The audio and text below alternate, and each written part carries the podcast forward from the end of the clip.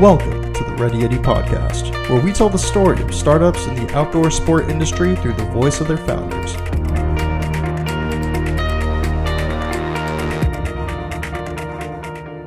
Hey guys, before we get into today's episode, I wanted to talk about our membership program.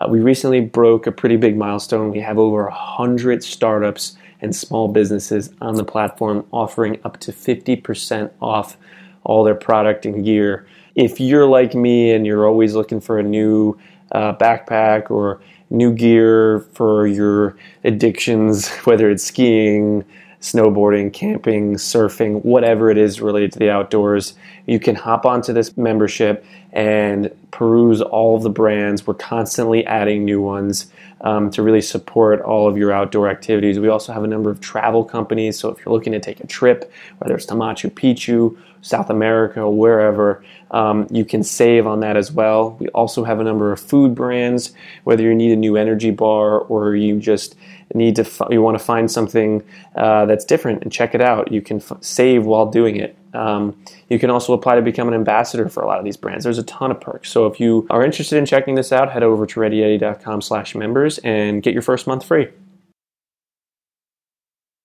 What is going on, Ready Eddie podcast listeners? Josh Salvo here, your host. On today's episode, I'm sitting down with the founder of PakPod, Steve Underwood. Steve, thanks so much for taking the time to chat with me.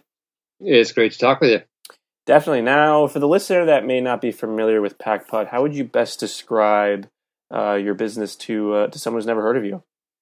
Uh, well, PakPod kind of came out of a need I had um, filming underwater. I'm, I'm, a passionate free diver, and in the summers here in Maine, I was filming in rivers and lakes and other places. And uh, I was looking for a way to secure a GoPro or small cameras in uh, really challenging or unusual situations. So um, I came up with this PakPod after kind of looking around online and having tried a lot of different products uh, was something that was very versatile and waterproof and compact, and um, it ended up being called PakPod.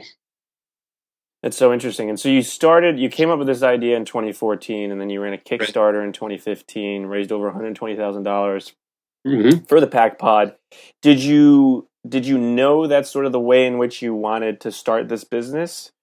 No, it really was. Uh, i definitely like to design and build and and and uh, kind of work with my hands, but I hadn't the, the kind of getting into the tripod thing, as I said, was really out of need because I'd had some Joby Gorilla Pods, which kind of have a range of uses, which was kind of meeting my needs, but not quite. So it was kind of sketching and resketching, and finally got to a concept uh, that I liked. And here in Maine, there's a, a company called ALO Design. Uh, Justin ALO is uh, in Kennebunk, Maine, and he's um, a prototyper. And uh, kind of long story short, is over a year and a half. I went through pro- five prototype iterations to end up with the final design. And kind of functional, functionally, I was kind of pushing him to add features that to me, I was realizing in the field I really wanted the versatility included. And he said, "Okay, I don't know why you want that," but after a while, he was the light bulb was going on for him as he revised the prototypes. And um, what I came up with was um, something that uh, is um, made out of ABS and stainless steel, so it's um, it's very light, about just over 12 inches long in the compact form and uh, I started using it as I was filming and found that there were just a whole lot of ways to deploy the thing, especially if you kind of added a bungee cord into the mix. You could attach it to vehicles or kayaks or uh, tree trunks um, and take it in with the water with you and use it as like a handheld rig uh, with a GoPro. Kind of you could swim with it and uh, use it like a, you know, um, uh, a handheld rig. And um, that, uh, you know, getting through the prototype phase, Kickstarter just seemed like the logical place to go. So um, that became my aim. And of course, it all happened more slowly. I wanted to launch in April of of uh, 2015, and then the summer came, and then you know I finally launched in uh, in the fall of 2015. But um, it made a uh, you know it made a good splash, so to speak. Yeah, things always take way longer than you think get rolling. Um, so tell me a little bit about your background. Are you originally from Maine? Did you always no, have uh, this idea of starting your own business? well, no, I grew up in uh, Massachusetts, but went to uh, the University of Maine up near Bangor uh, at Orono, and majored in engineering, and then kind of looped off in a very different tangent of things that uh, involved um, piano technicians, uh, piano sales. I'm also a musician. So I and then got into theater. Um, so I really kind of uh, went to school for one thing, but kind of headed off in other directions after I graduated. Um, and uh, the um, the filming thing just kind of came out of my love for uh, freediving, which I found out at age 50 I could hold my breath for an insanely long time and got in the water with a lot of cameras and then was finding that I, like I said, wanted uh, a way to, you know, work with the cameras with tripods and, and, I wasn't finding what was out there. So it really was a, a very late um, use of my engineering design mind. But uh, kind of once I got in there trying to crack the, the code of how to make this thing work and function the way I wanted, it became uh, really kind of a passion project. So uh, it eventually came to fruition. Okay, so you, you come up with the, you go through the prototyping process, you really nail it down, you know, the product that you're exactly looking for, and then you decide, all right, let's do this on Kickstarter. Um, mm-hmm. What was your strategy then? Okay, you're like, okay, so we're going to launch this on Kickstarter. The goal is to you know sell a certain amount of product but how it was there anything that you did that you feel was really the key to raising over $120,000 for for the well I, I, think one of the, the, the couple of lucky things that happened well one is that that you know it wasn't like another uh, it, it, didn't look the same as other tripods. There was something really different about it with the, the, the stakes that flip out and pivot and the, the attachment points and the fact that the legs swing 180 degrees and you can lock all three of them with a twist of a single knob. There was something pretty innovative about it. So I lucked out in talking to a guy in Portland who had done a Kickstarter that almost didn't fund. And in the 11th hour, he got the name of a woman uh, named Ali Troxelcar, who is uh, in outdoor gear PR and she loved the idea. And she said this will be easy for me to get people to blog about because it doesn't just look like you know another utility knife or another uh, you know same old kind of tripod and so she just really uh, put it out there uh, and i got a lot of good press from you know outside magazine and popular science and uh, oh a bunch of other um, you know media outlets uh, but part of the key to that was having seed product because I backed a lot of Kickstarter products. Some of them were in the prototype stage, and I found that more of the the people that were not in production or hadn't done tooling had really hard stories after the fact. They funded it's like, oh no, we can't find some more tooling, or this circuit board is way more expensive than we thought it was going to be. So I knew going in that I wanted to get tooling done for this and get like 500 of them made. And I just ponied up a lot of my own money to do that, you know, hoping that that would come back in spades with the Kickstarter. So about 200, 200 of these went out as seed product to, um, you know, all kinds of uh, kind of tech outlets. And we got a lot of good press. Um, so that helped a lot. And then I did a thunderclap, which some people know about. Some people are like, eh, I never use that and it's kind of like a Facebook campaign. Um, and that was huge when the thunderclap went out on a you know 10 o'clock in the morning, and that day was just this huge day for um, the Kickstarter campaign. Um, and then um, there was another guy. Uh, oh God, Jellop is the name of the business. Guy's Gill, who um, uh, pushed the Kickstarter campaign, and that was huge as well. So those were the things that I felt lucky to have gotten the references for people saying, you know, I, I this Ali, she's great at PR, and indeed she was. And uh, Jellop turned out to be a really good uh, a good uh, company to go with to promote the campaign. And um, you know, so it overfunded by almost four x, um, which you know, looking back, it was like I'm glad that happened because the other side of going from a Kickstarter into the world of manufacturing and marketing and all that stuff. Uh, it, you know, I guess there are some people that it's, uh, they sell like hotcakes. You don't have to do anything, but it was, um, you know, the, the post Kickstarter part was the harder part for me. Now, now for the listener that may not be aware, what exactly is a thunderclap? Uh, thunderclap is you you hit up your good friends and say, uh, you know, on Wednesday, May uh, tenth, we're gonna we want to send out a post uh, to as many people as we can, saying that this this campaign is starting. Will you allow that post to automatically populate into your your timeline or your feed or whatever it is? And if they say yes, um, then on that day, uh, you know, this post goes out to all all these people that you know in some way or another. That's saying, uh, you know, PakPod's got my friend Steve's got a PakPod campaign, and check it out here. Um, so that ended up being a, a really powerful social media thing. And um, you know, if you go to their site, I think for X number of signups, there's it's kind of a, a tiered thing, but it's it's not expensive. Um, but you do kind of have to hit up on people just saying, "Would you mind, uh, you know, tooting the horn for this thing on that uh, on on whatever you pick?" And uh, that's kind of how it works. That's so interesting. Okay, so you ran the campaign, you were successfully funded. Then, then what happened? Mm-hmm. What was the next step? Uh, the next step was uh, because I had about 250 uh, PakPods uh, that didn't go out for uh, seed product. Those went to backers who had um, chosen the the um, the reward level of early delivery. So basically, right when the campaign closed, we sent out those products because we had them in hand, and then there were I think another 1,500 or something to uh, have made, um, and these were sourced in China, and that became the hard part. Um, doing business halfway around the world with a you know product that has technical specs to it um, is challenging. And I had priced in in a number, of a few different places in the U.S. trying to figure out if it would be possible to tool and uh, manufacture here, and it was it was just so expensive. I couldn't. Uh, it just the numbers didn't work. So it was just some some painful uh, quality control things that I had to fix on this end um, from China.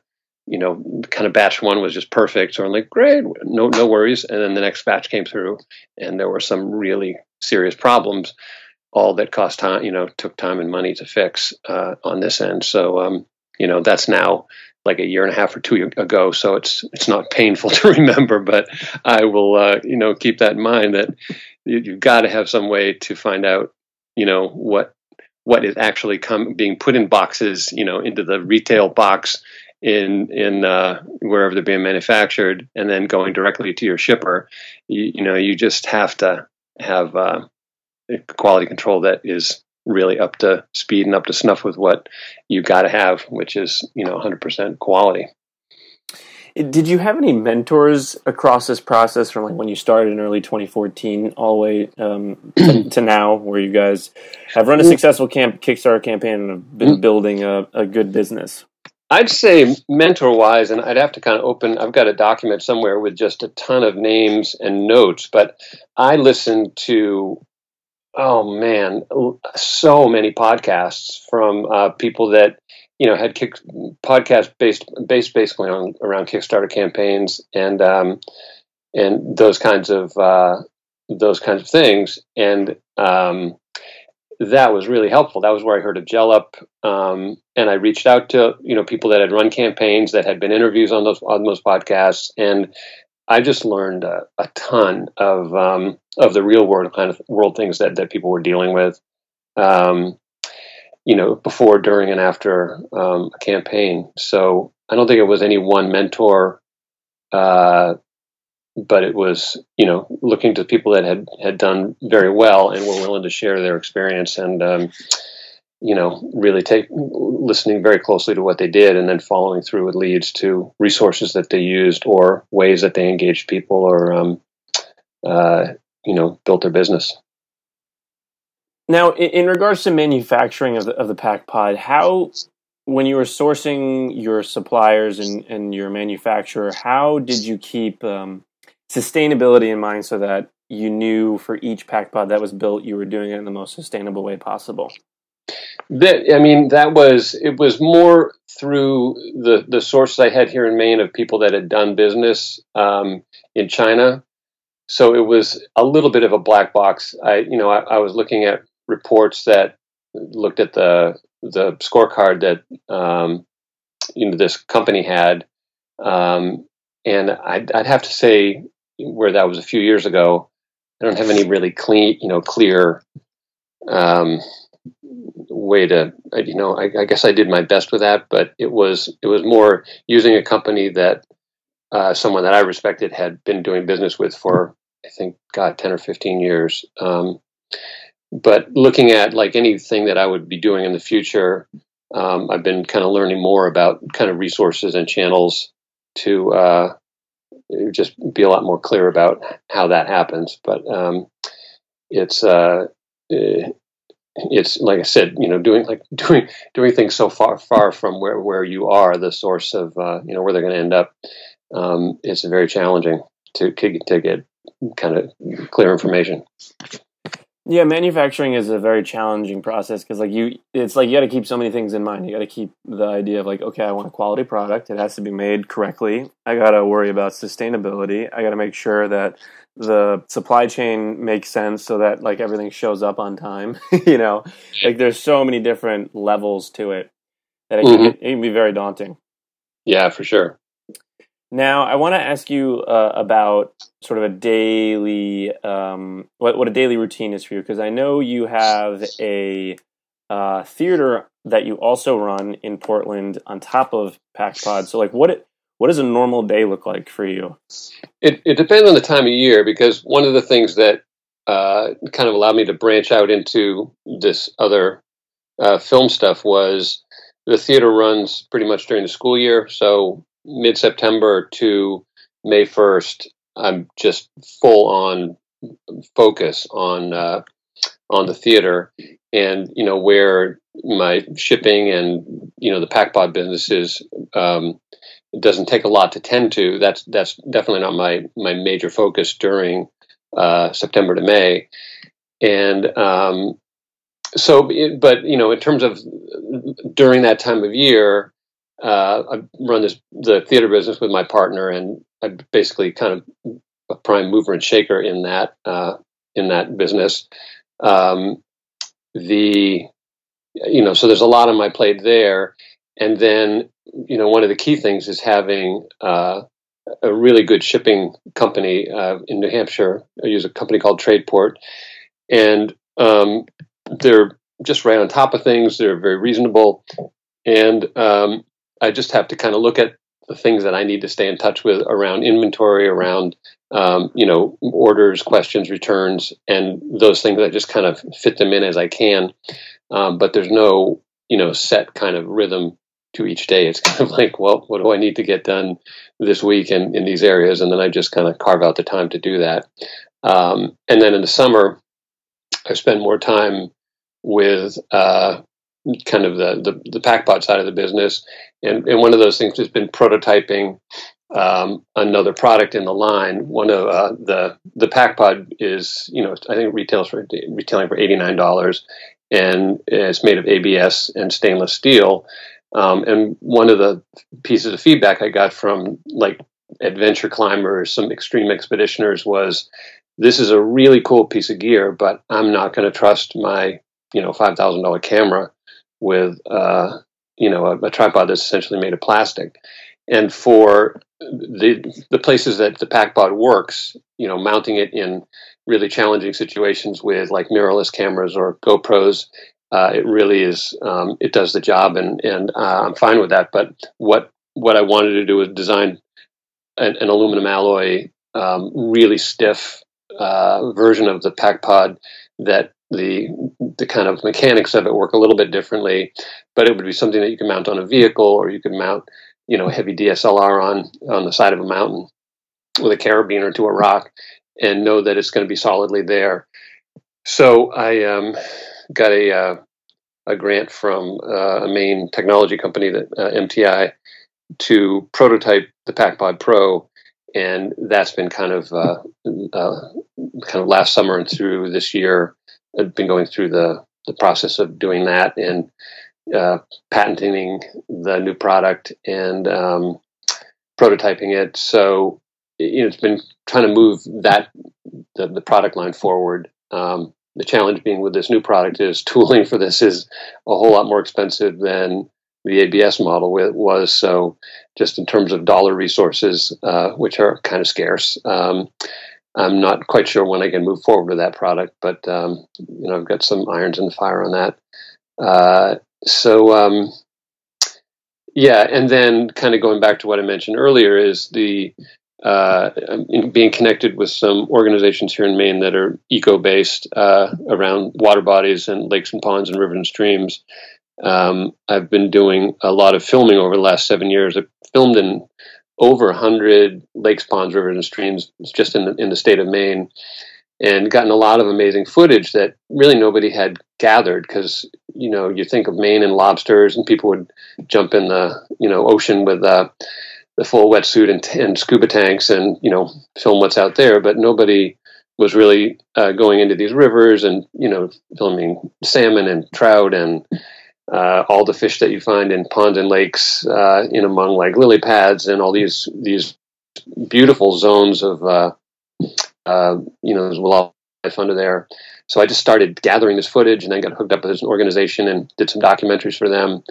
Uh, and that I just try to keep in touch with it because you know being in the water is is my prime number one passion and uh, and doing it with breath hold diving you just can get a lot closer to the fish. You can, you know, take your kayak into remote places and just kind of jump over the side and uh, grab your camera. And, you know, I've gotten footage of loons and, you know, beavers and just all kinds of cool stuff uh, over the years. And uh, um, I was renovating a house last summer, so I wasn't in the water much. But this summer, I'm already looking at, okay, where where haven't I been and uh, where might I go to um, shoot some more Maine beauty? Definitely. Now, what would you say has been one of the hardest parts about building PakPod? Um, I'd say the the because of my my design sense, kind of the inventor designer side.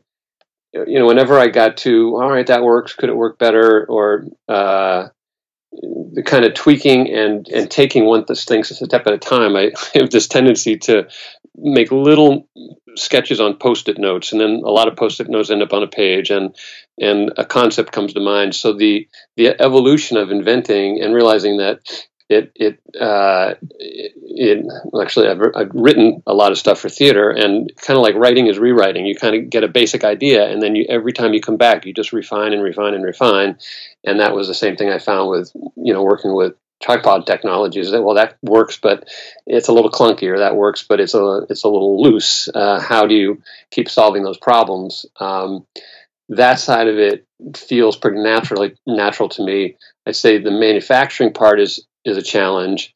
And then just being, uh, you know, there's some people that are natural salesmen, and I'm not really that guy. So, you know, there are some people that would look at a product and go, wow, I can sell anything. That would be a cool thing to sell.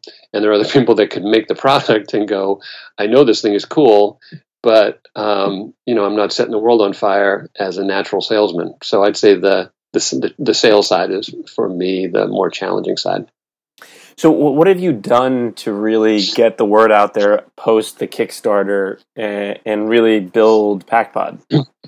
Um, it's really been uh, organic, and uh, I'd say the one the thing that three years ago, as Facebook ads and some of those things were just starting to get going, there was this kind of sense that oh my God, we're just going to do targeted Facebook ads and we're going to sell a ton of these.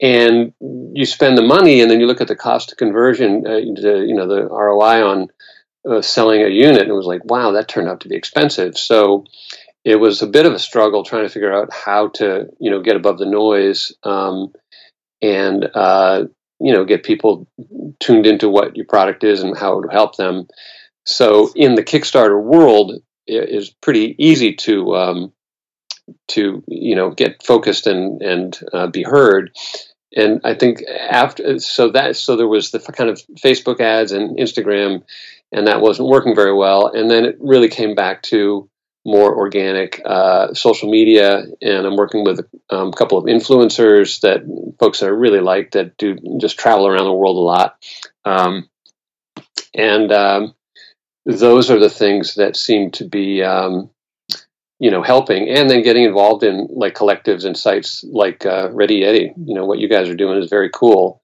and it's a real curated and focused group of you know people with some similar interests and um, those are the kinds of things that help i think help tune more accurately to who would be interested in what you're doing Definitely. So, are, are most of your sales done um, direct to consumer online, or are you in some brick and mortar stores? No, uh, uh, a couple of brick and mortar, uh, B and H, um, but basically it's uh, through different outlets. Uh, you know, I mean, certainly Amazon and my e-store, and then uh, some Germany. You know, just a, a number of set, website kind of retail camera sales um, around the world, but. Um, yeah, brick and mortar for something like this is its own challenges because of uh, you know display and um, that's just that stuff gets very expensive to do and to uh, and to manage. Um, so it's been really mostly focused on uh, online sales. Definitely. Now, what would you say has been one of the one of the greatest fears in regards to PakPod, and how do you manage that?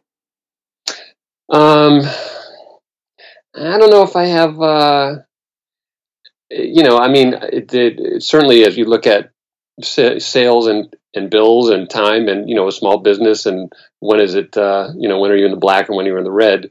I've kind of been looped up and, and down through both of those a couple times. And I think, uh, you know, when it's all said and done, you can, if you just say, I just can't do this, you can, you know, people have pulled a plug on businesses, or you can just reach a little deeper and and you know look for people who uh, can teach you something uh, if you're willing to learn and then just kind of dig in and do it but um, yeah i mean i certainly i, read a lot of uh, um, biographies and autobiographies and there are people do, that take risks and do things that i think i can't even imagine laying down to sleep at night with all that weighing on you so um, you know in in the relative scope of the kinds of the size of businesses that people take huge risks with.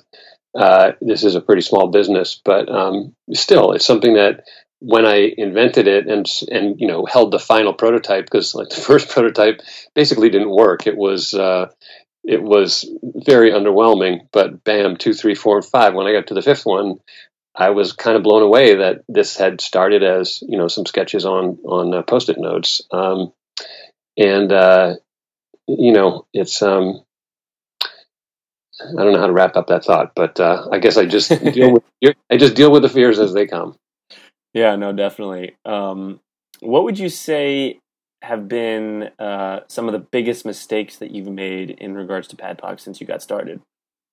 I'd say it was I spent a lot of time learning about Kickstarter and uh, funding a, a successful Kickstarter, but right right after the Kickstarter ends, it's craziness because you just have all these backers kind of going, okay, when, when, when, and all of the detail stuff that can just drive you crazy with just people wanting to change addresses or change things. And and the next part, which is uh, getting lined up uh, in the distribution uh, channels that are going to be appropriate for your product. I should have had that. I should have been learning about that stuff before I launched the Kickstarter because I had no time while it was running. And then you're, you know, talking to a, a, a, huge company in Germany who's saying, "We love your product, we want your product," and there are just so many details to, you know, dealing with everything from SKUs to uh, to shipping and tariffs and uh, logistics. And that's just for one that that guy, and then this guy in the UK, and this guy in Australia, and that stuff eats up a lot of time. And there were just I, I just wished that I'd had someone on my team that had done this before and said, "Okay, I'm I know about the ins and outs of distribution, so we're just going to rock this thing and do it quick." And it, instead, it was a steep learning curve with uh, you know with lost time. And uh, when you have a, a, buzz going from something, and then there's kind of like, "Where are you guys?" and I need your product, and um, I'd run into those quality control issues that had to be fixed on this end that delayed things. So uh, was yeah, making sure your your product is really ready to go when you you know take that springboard from Kickstarter if that's the group you, you know the route you go, and then know, knowing about distribution and and sales uh, post Kickstarter. What advice would you give to someone that wanted to start a business, whether whether it was in the outdoor space or really just a business in general? Um, unless you have a lot of, I mean, if if it's if it's new to you, just be ready to have to dig really deep at times to do things that you don't even know what they are yet. I'd say because you know the the the sketch on a napkin of you know everyone and everyone patting your back saying you should launch that on Kickstarter. You know that would go. And it's easy to be the armchair, uh, you know, observer, just saying, "Yeah, you should do that. That's cool."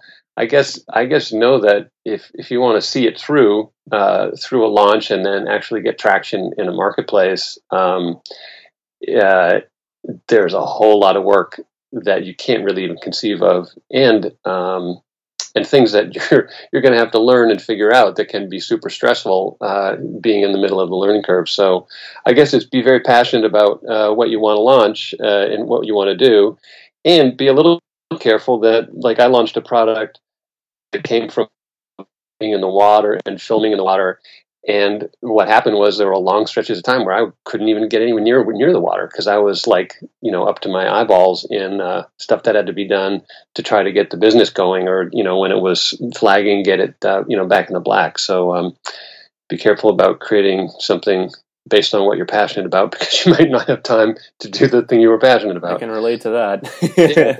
No, I mean, you know, outdoor, like you know, to go out and uh, adventure. You know, you could get off the grid, and you know those things they take. Uh, that you need days to do those kinds of things, and not just uh, oh, I'm going to fit in a two-hour you know workout at the gym or something. It's uh, you know getting getting out there to do the things that you love. They usually it takes time to do that. Yeah, no, I totally agree. Where do you see PakPod uh, in the next year, five years, ten years down the road? I'm not really sure. I guess uh, I'd like to see the PakPod Pro uh, brought into the marketplace at some point, and I think you know, being having a niche that is the kind of the kind of tripod that you can put in a day pack and have with you. There have been so many times I've been on adventures where you think, "Oh, I would just love to have my tripod to just get a really rock solid you know some video of this and you don't have it. So uh, an, another product that I've prototyped is uh, called a flip tip monopod but it, it, basically you could with a PakPod Pro and a monopod and a, and a, a small camera like a, a mirrorless uh, camera, camera or a, a GoPro it would allow you to kind of place that camera under a waterfall or hanging off the you know the rail of a ferry boat or um, it just uh, it, it would allow you to put cameras in. It allows you to put cameras in places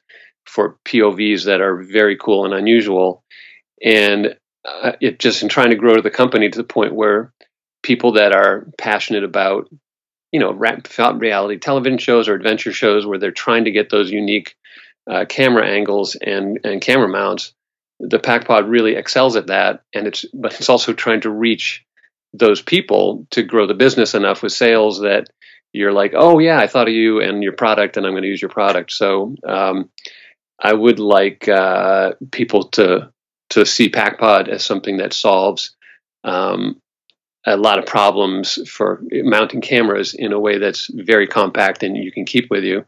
Uh, you know, keep on you with your uh, when you're out on an adventure, and uh, you know have a few of those products, the PakPod, the PakPod Pro, the kind of the reach pole monopod, and um, some of the hardware that connects that stuff, um, you know, to like suction cups and um, and other kinds of mounts. Uh, I guess is to be a like the compact Swiss Army knife for um, mounting cameras. Hmm, love it. Um, so, what's the best part about running uh, PakPod? Um, well, I'd say it's the best and the worst part. Is it? Uh, it really comes down to you know what I'm, the ultimate authority. I mean, like I'm not working for someone else, which is good sometimes and not good at all because you just oh, I wish I could pass the ball to someone else with more experience right now.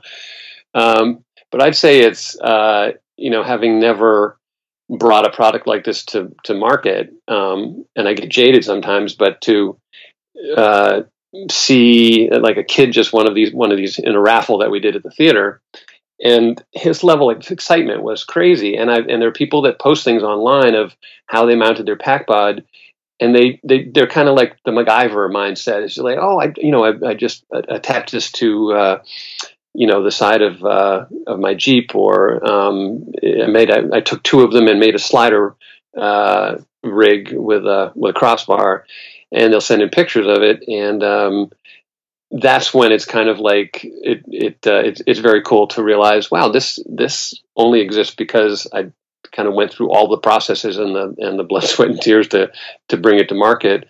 So I think that's kind of the best part of it is looking at um, the stuff that people post online or or uh, check in with you know via email that are out you know using it and uh, being adventurous and creative uh, with something that um, that I you know ultimately started as a, a little sketch.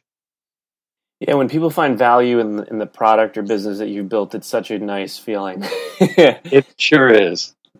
Yeah, it's very reassuring. It makes all the moments of doubt and sadness slash depression worth it. yeah, exactly. Well, uh, Steve, I, I, really appreciate you coming on the uh, podcast and sharing your story. Um, now, if listeners want to keep tabs on everything that you have going forward with PakPod, wh- where's the best place for them to do that? Uh, I'd say probably, uh, I mean, certainly pakpod.com is um, the website, which uh, there's like a minute and a half movie that really in, in visual, a lot of quick visual clips would show you all of the things that PakPod is good at doing. Uh, and then Facebook and Instagram, just, you know, at PakPod, um, it's, it's an unusual product name, so we don't really have trouble getting uh, sorted out in terms of similar names. Uh, but we have you know, really some nice active channels going on with Facebook and Instagram, and see what people are doing uh, doing there. Yeah, we'll, we'll, get that all linked up for the show notes for anyone who wants to check that out. And it's it's P A K P O D, just so that's right.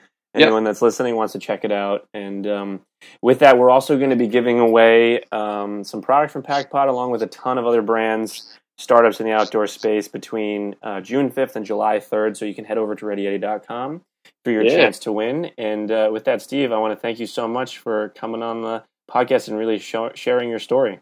I appreciate uh, your time, and this has been a lot of fun. If you enjoyed today's podcast episode, then we would be incredibly appreciative if you could log on to iTunes and leave us a quick review. This really helps us get noticed by other podcast listeners like yourself. And if you know anyone that would benefit from this episode, then please share it along. Well, that wraps up this episode of the Ready Eddie podcast. We'll catch you guys next week.